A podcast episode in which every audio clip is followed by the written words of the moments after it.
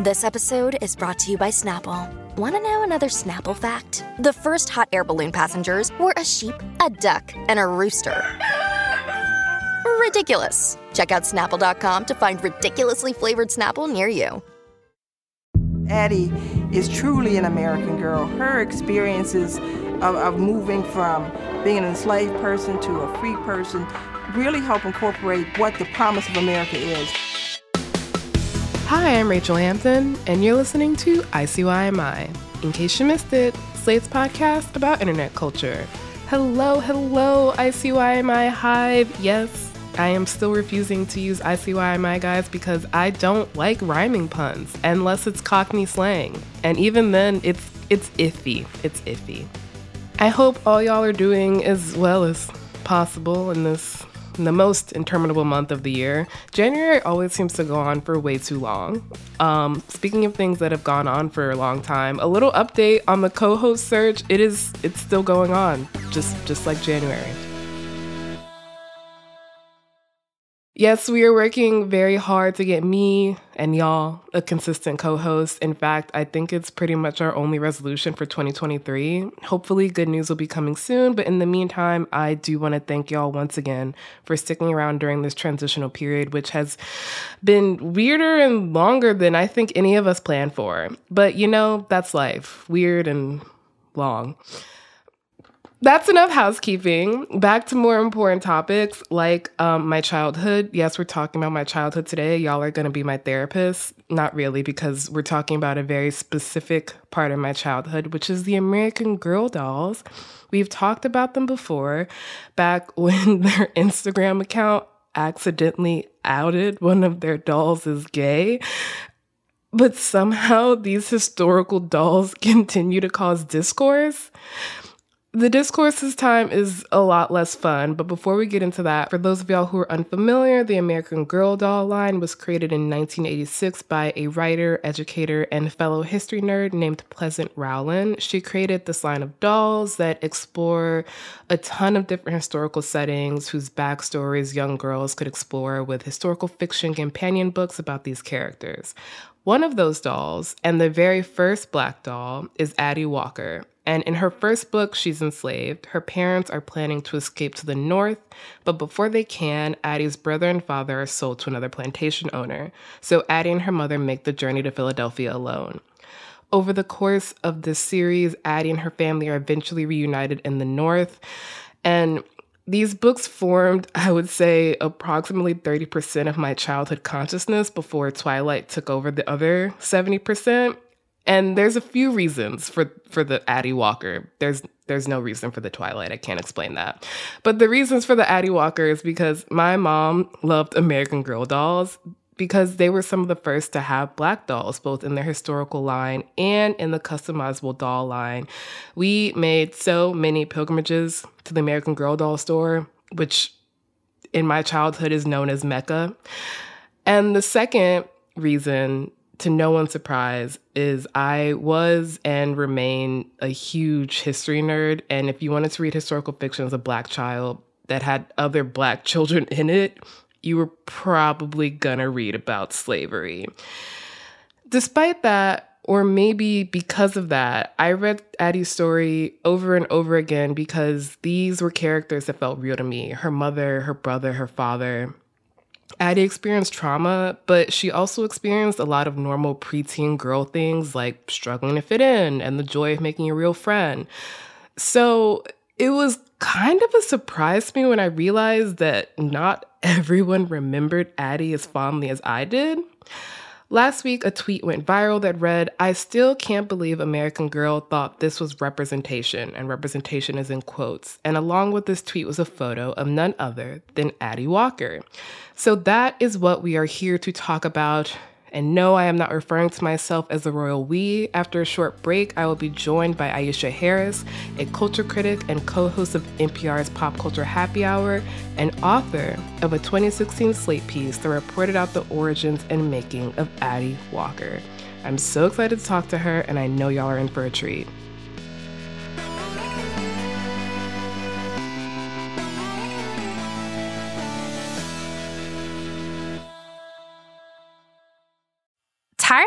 Being able to get a hold of anyone when you have questions about your credit card? With 24 7 US based live customer service from Discover, everyone has the option to talk to a real person anytime, day or night.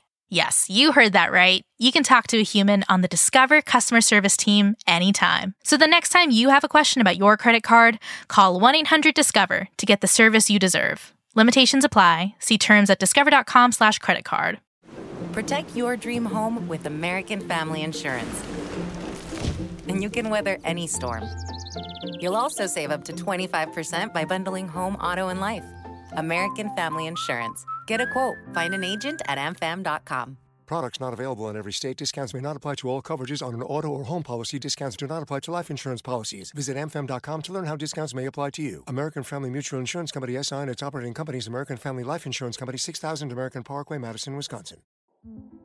In 2007, TV network CBS dropped 40 kids in the middle of the New Mexico desert as part of a brand new reality show. These kids would have to build their own society from scratch. And if this sounds like Lord of the Flies to you, well, it was meant to. We were on this mission together and we were going to prove to the world that we could make a better society than adults could. I'm Josh Gwynn, and I want to know what this wild TV experiment was really about. Split Screen Kid Nation, a six part podcast from CBC. Available now. And I'm back with Aisha Harris, co host of NPR's Pop Culture Happy Hour, and one of honestly my favorite cultural critics. Aisha, hello. Welcome to the show. Hi, Rachelle. I'm so happy to be here. I love the show so much. This is an honor. this is it's an honor for me, honestly. Um, I feel like I mean, since you listen to the show, you probably know what my first question is going to be, which is, what's your first internet memory? Oh, uh, I should have had this prepared. Um, so I think my first internet memory is probably the Nickelodeon like website when I was wow. a kid. Yeah, it was probably one of the earliest. Uh, you know, I was maybe eight or nine, probably by the time I first went on the internet, um, and that would have been the mid to late '90s. And so, yeah, I, I the Nickelodeon website they had games, they had trivia. There was like a lot of Rugrats, and uh, you know, I think uh, all that, and like all all of the big kid shows on that uh, network at the time had their own sort of uh, corresponding online games. Um, mm-hmm. So I mm-hmm. just I just remember playing those games a lot. Those Adobe Flash Player games were truly the most fun I think I've Seriously? ever had on the internet. Like I've been trying to recreate that feeling ever since. I know, I know. It's it was it was such a glorious time. It was it was when everything was so still in its infancy. The the, the youth mm-hmm. does not have any idea. They don't understand. All they have is discourse. Speaking of discourse, that is, in fact, why you were here because, you know, you were kind of involved in some discourse. I had some very smart thoughts on some discourse that recently came across my Twitter feed. Um, on January 17th of 2023, which is this year, which is still crazy to say, mm. um, a tweet went viral, which I kind of feel like that's how every new horror movie should start is a tweet went viral. Yeah. Yeah. but this tweet said, I still can't believe American Girl thought this was representation, with representation in air quotes. And along with this tweet was a photo of the Addy Walker American Girl doll. So before we get into, you know, the discourse that sparked off, I want to hear your own personal history with the Addy doll. What were your feelings on her growing up? Okay, so I think my feelings as a kid were exactly that that tweets, that original mm. tweets feelings, yeah. which was, you know, I was actually, I was five years old when the doll was first released. And so I got one of the original ones for Christmas. It was a big deal. I had all the books, I read all the books.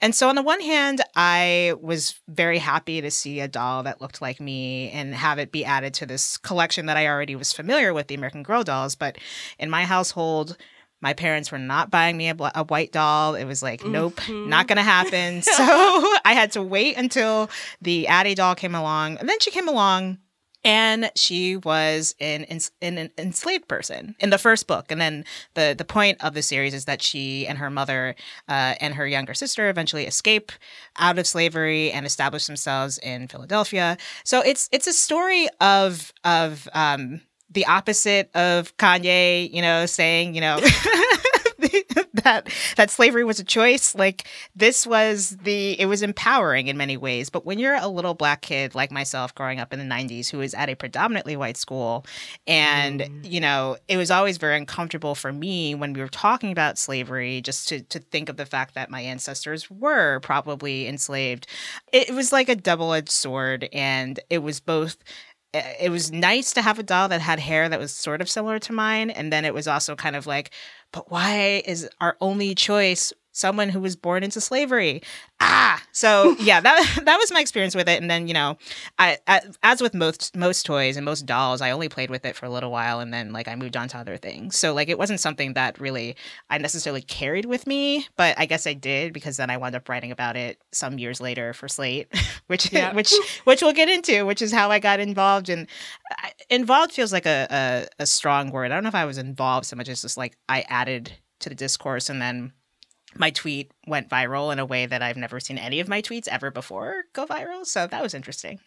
yeah, we will definitely get into that. But I kind of had a similar experience, although I was very much a child who loved history. And so I think that these books kind of hit at the perfect time for me. I was reading them along with like the Dear America series, which also had some stories from enslaved people. But there's this image from the first Addy Walker book that is burned into my brain. Like I can literally picture holding this book in my hand where an overseer makes Addy eat a bug off of a tobacco plant. And I think it's scenes like these that make her, as you described in your 2016 Slate piece, exploring the history of the doll, a polarizing figure. What was it like reporting that story out? Like, I mean, a few decades after you would play with this doll, and you had these already, I guess, complicated emotions about this this figure. Yeah. So the reason I wrote this piece back when I was at Slate, and I can't believe this was seven years ago now, but um, Don't was the, I know, I know, um, but this was a time when American Girl had announced that they were releasing their next Black uh, historical doll named Melody, and she was a young Black girl who grew up in Detroit in the '60s, and so it seemed like the perfect occasion to reflect and look back on their first Black historical doll, um, and in between there had only been one other Black historical doll um, that was like put out I think around 2011 and then quickly retired or like after a few years. So this was only Melody was only the third black historical doll and Addy was the she was the origin, you know? And so it was really interesting to actually go back and and this was probably one of the most deeply reported pieces I've ever written, and it was it, it, it was a lot of going through you know Nexus Lexis archives and stuff that I love to do, which is just like looking at old news clippings and those things, um, and tr- trying to get a sense of how this this doll was received. And then when I learned that there was actually an entire advisory board that the uh, Pleasant Company, which was what American Girl was originally called, um, named after Pleasant Rowland, the creator of the the company to know that they put together an entire advisory board to create the doll because they were clearly aware of the optics and aware of what they had to do, the challenges they were going to face, really put it into a different context for me because it, it, it didn't just make Addy this sort of thoughtless experiment that the or this like very naked attempt at a cash grab. I mean, of course, it's a business; they were trying to make money, but at the same time, there's a lot of thought put into it. And this advisory board is actually really impressive. It had mm. Lonnie Bunch, who, you know, oh. was a oh. curator at the Smithsonian. Yeah. He's like the president of the Blacksonian now. Yes. Yeah. yeah. Um, there's also Violet Harris, who is this child's literature and Black American children's literature expert. Janet Sims Wood, who was a librarian and scholar at Howard. These were academic scholars, curators, all these people who were steeped in Black American history and also were very, um, very sensitive to the idea that this was going to be Black American history being sold to children and especially to Black children. Um, and so eh, it was so interesting to be able to talk to some of those people who were on the board and talk to some of the people who were around at the company who worked on the the the doll and its creation and really get a sense of how they created this series and that it wasn't just they put so much thought into it, right down to her hair texture, to the gap in her teeth, to just like whether or not the N word would be used. All of those things were were involved, and so um, it was really fascinating to look back, and it really put this into deeper context to me and made her to me more than just a quote unquote slave doll, which is how I had seen her before. Yeah, when you say it made her more than just a slave doll, could you talk a little bit more about that? Like, were there any, were you surprised by how you felt at the end of the piece? Yeah, I mean, I had so much more respect for it. And I also, just with the hindsight, of being an older person who was no longer sort of concerned about what white people think about me um, mm-hmm. which was so much of the issue i think as like when i was a kid and i don't fault any kid for feeling that way but once you take a step back and you realize that first we should not be ashamed to be to have been enslaved because that wasn't again Kanye wasn't a choice. Yep. This is not yeah. So so like why why am I the one who should be ashamed? Like there was no reason for me to be ashamed. And, and so being able to to understand that I think was really helpful. And then also just to to point out like yeah, she was an enslaved person, but at the same time, there was something very empowering about it, and I I really admire the kids who were able to see that. Um, there were some women who were around my age who I spoke with, who black and white, who had the doll or had experiences with the doll or the book series itself and they talked about how like it was interesting to see how my perspective as a kid which was why do we have to be bogged down with slavery felicity just wants to ride her horses and like every everyone else has these very yeah. frivolous all the white characters have their these very frivolous mostly frivolous yeah. like ambitions and of course she gets saddled with uh being enslaved and like you know carefree black girl we want that why can't black girl magic um and then, but then to have that perspective sort of switched over, where some women who I spoke with were like, actually, I liked that her story was like way more interesting and more important than just wanting to ride horses. That was actually mm-hmm. empowering. That was cool. So, I mean, it, it's kind of similar to a feeling I had when Princess and the Frog came out, where I was very happy that she was a black princess. They Disney finally had their first black princess. But then I was like, well, why is she working all the time? And it's not like she's not quite like Cinderella. And it was and and and also she's a frog for most of it. So like mm-hmm. yes, we mm-hmm. have a black princess, but she's also a frog for half of it. But then when I look back and I'm just like, you know what? I get it there the the problem is not the doll itself or the problem is not the princess itself it's the fact that that was the only option at the time. Yeah. And so that's why when I when I say like just a slave doll, like just a slave doll, which was how I thought of her before, um, I really had to move past that, and I think this piece that I wrote really helped me to do that. Um, and also just peels back the layers of how Pleasant Company slash American Girl created the dolls in the first place, because I don't think there had really been a place that had uh, or a piece that had really broken down their process, and so it was really mm. interesting to to learn all of that.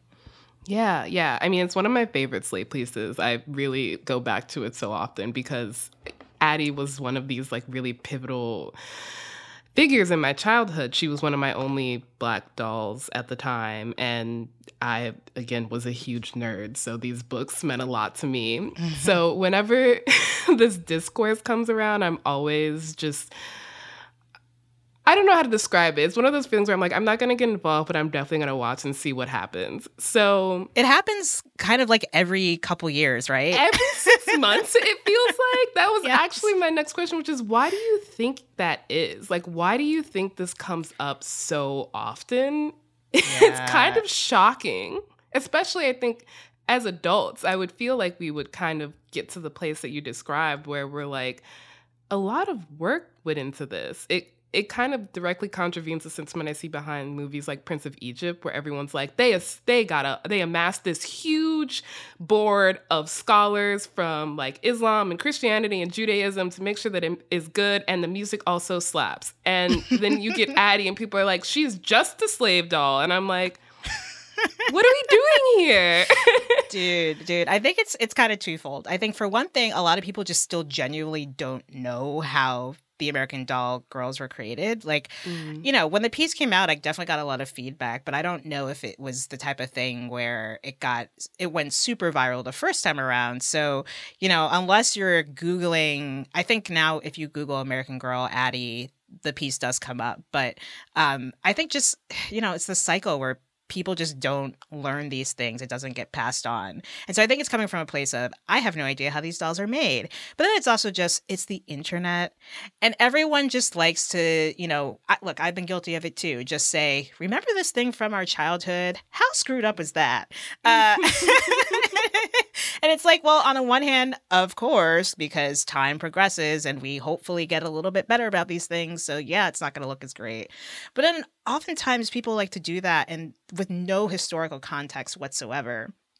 And it just really bugs me because like before you tweet it, at least Google and see if maybe like I have actually done that before where I I've thought about tweeting something snarky or something, you know, critiquing something. And I was like, but let me google this to make sure i'm remembering it correctly or to make sure like there's no nothing i'm missing or that i'm calling someone white who's actually not white like you know oh. all- mm-hmm.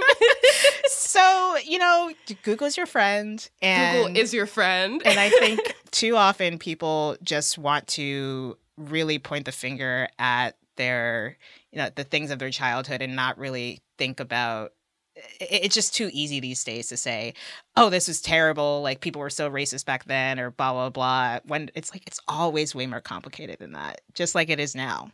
You know? Yes, it is. it is, and I'm so excited to keep talking about all the ways in which it continues to be so complicated. But first, we need to take a short break. When we come back, Aisha will still be here with me, and we'll keep talking about the discourse. TM.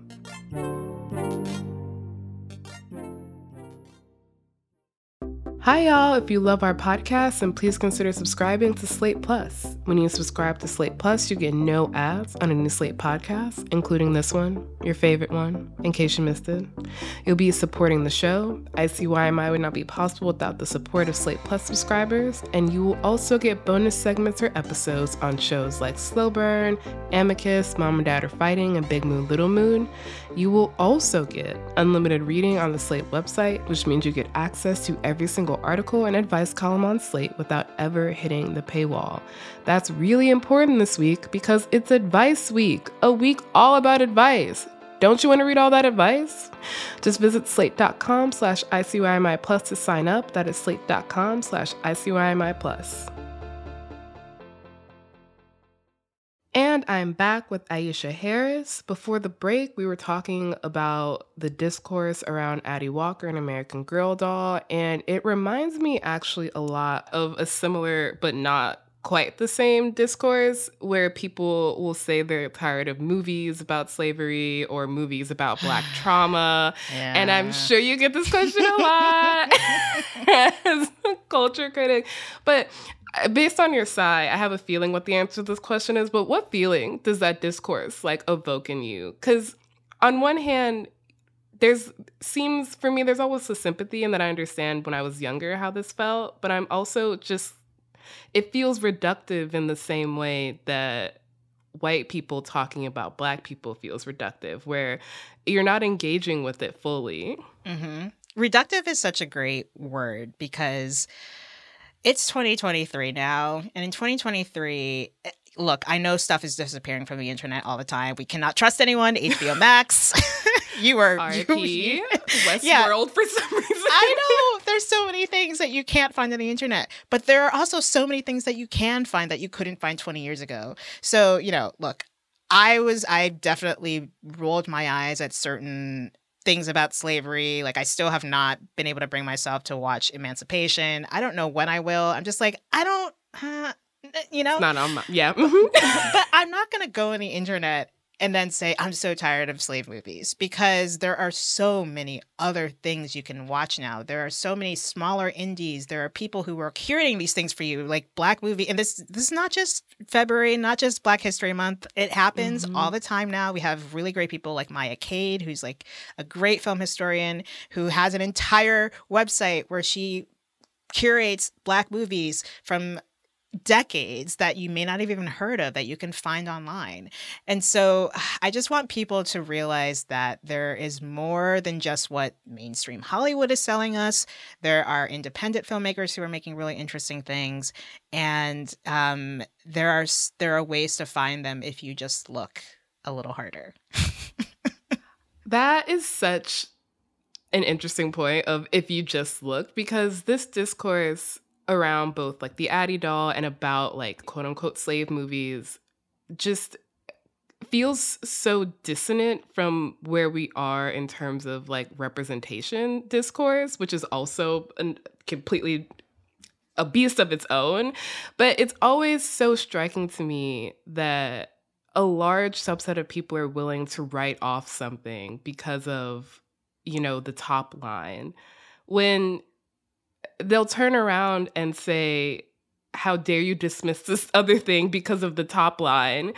And I don't know. You're very smart. And I just want to hear your well, feelings you. about like where we are in this moment in terms of like representation and discourse and like why these conversations keep coming up and like the kind of yeah, the dissonance it feels like they evoke for me at least. Yeah. So I actually get into this a little bit in one of my essays in my forthcoming book. This is where I'm going to plug my book uh, that I've been working on for a while. Ask about it. yes. So it's called Wannabe Reckonings with the Pop Culture That Shape, Shapes Me. It's part memoir, part cultural criticism, but I actually dig into this a little bit, which is this idea that, you know, so I, I think that 2016 was kind of a turning point in black uh, culture black american culture especially just because when you look back on it there's so many things that happened in that year. And it, it's not I don't think any one thing caused it to happen that way, but it's like you have Lemonade, A Seat at the Table, um, Atlanta, like Insecure, all these things premiered, or It, Rihanna's Anti, like all these things happened in 2016. And I think wow. that since then we've seen so much flourishing of Black art and Black talent.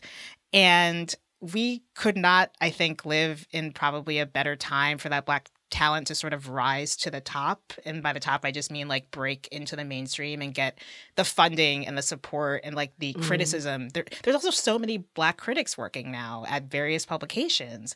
And so I think that's such a thing to celebrate. And yet, so often when I go on the internet, I see people complaining that there aren't enough Black critics talking about this. Now, sometimes that's true, but oftentimes, again, you just got to look because we're out there mm. and we're on Twitter and we're trying to promote these things. Um, you know, oh, there's all Hollywood cares about is slave movies. And like, look, I get it. I'm still pissed off about Green Book. Don't get me started. I will never let that so go. True. But you know, at the same time, there's so many other movies to counter that. And so I feel as though we've reached a point now where we don't need to complain as much, or there has to be a better way to complain or to like gripe about these things rather than just, you know, picking at random things and not really exploring maybe why we feel this way about those things. Um, it's it's it's kind of frustrating, but I also get it because I'm a critic and I watch way more things than most people do. So I also have to just account for that. And I do, I give a little bit of grace for that. But I also just think, like, again, it's the internet. You don't have to say everything on your mind. that is the log line of ICYMI. Just think before you tweet. yes, yes, absolutely. I do wonder how much of this is kind of algorithmic culture in a way where there's this expectation that something should be served to you in a way where it's mm. like if I haven't heard about it, it doesn't exist. Yes. Like when people t- tweet why aren't news companies covering this? And then they attach a link from a news company covering the thing that they're talking about. I know. It's, it's really.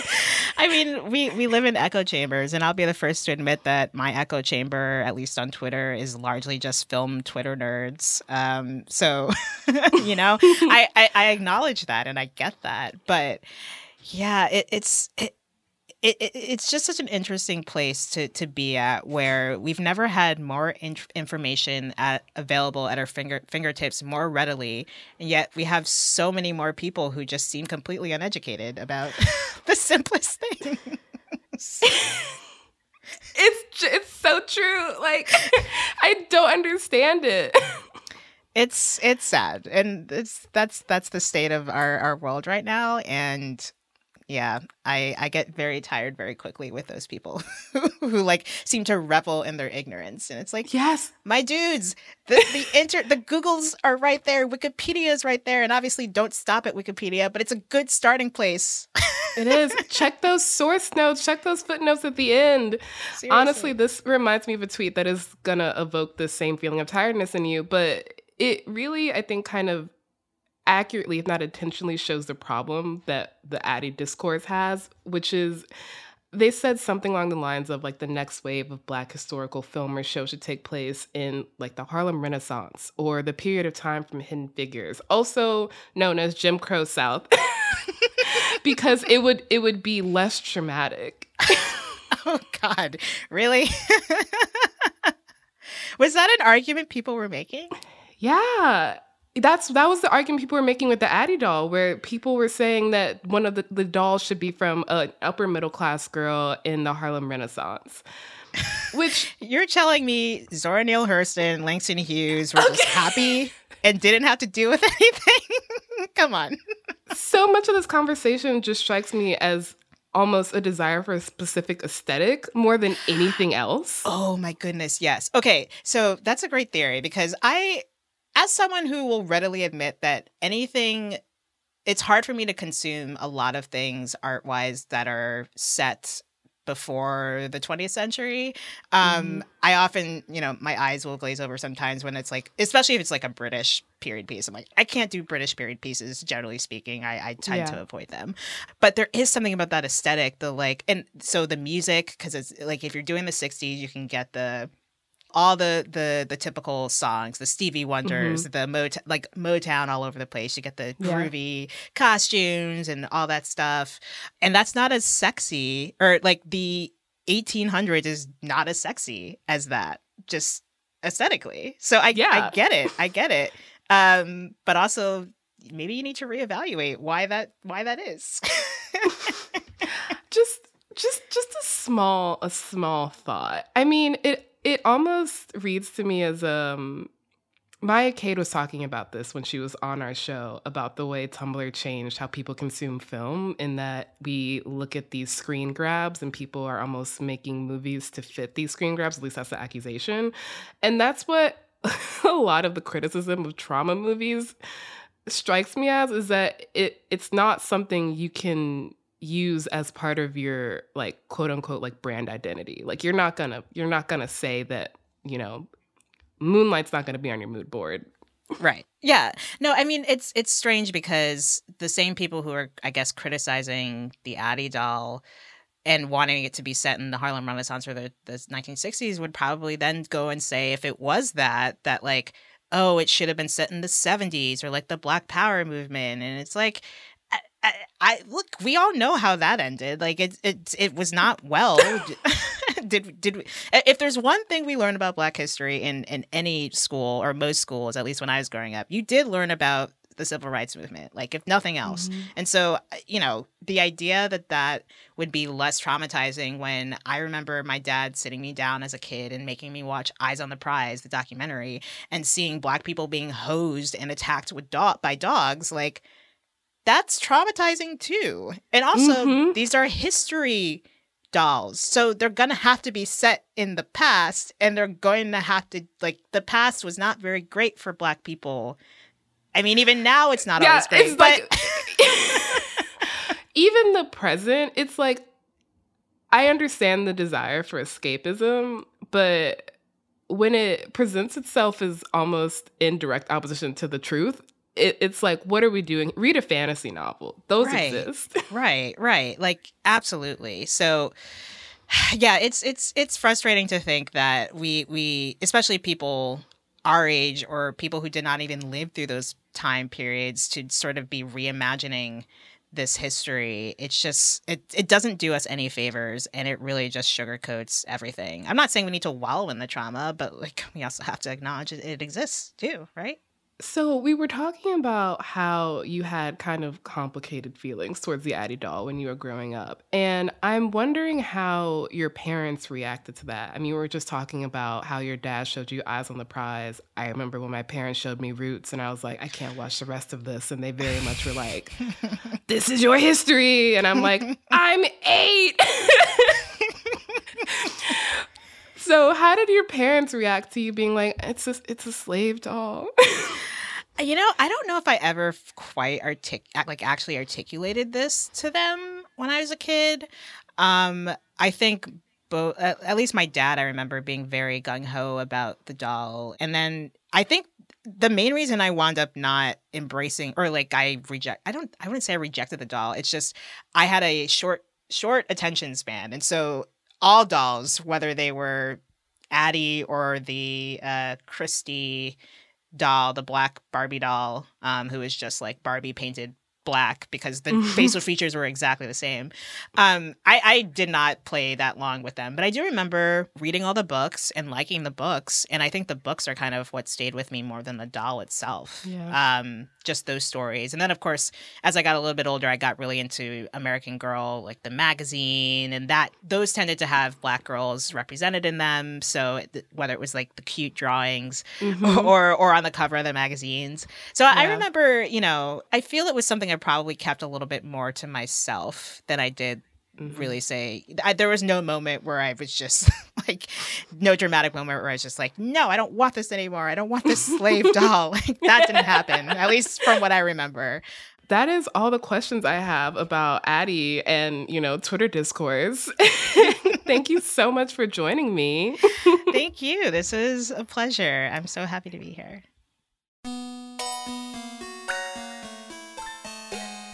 All right, that is the show. We will be back in your feed on Saturday, so please subscribe. It is the best way to never miss an episode, to never miss an incredible guest like Aisha Harris. Also, check out her podcast, Pop Culture Happy Hour. Please leave a rating and review in Apple or Spotify and tell your friends about us. Tell your American Girl dolls about us. You can follow us on Twitter at ICYM underscore pod, which is also where you can DM us your questions like, why is everyone mad at Addy Walker? And you can also always drop us a note at ICYMI at slate.com.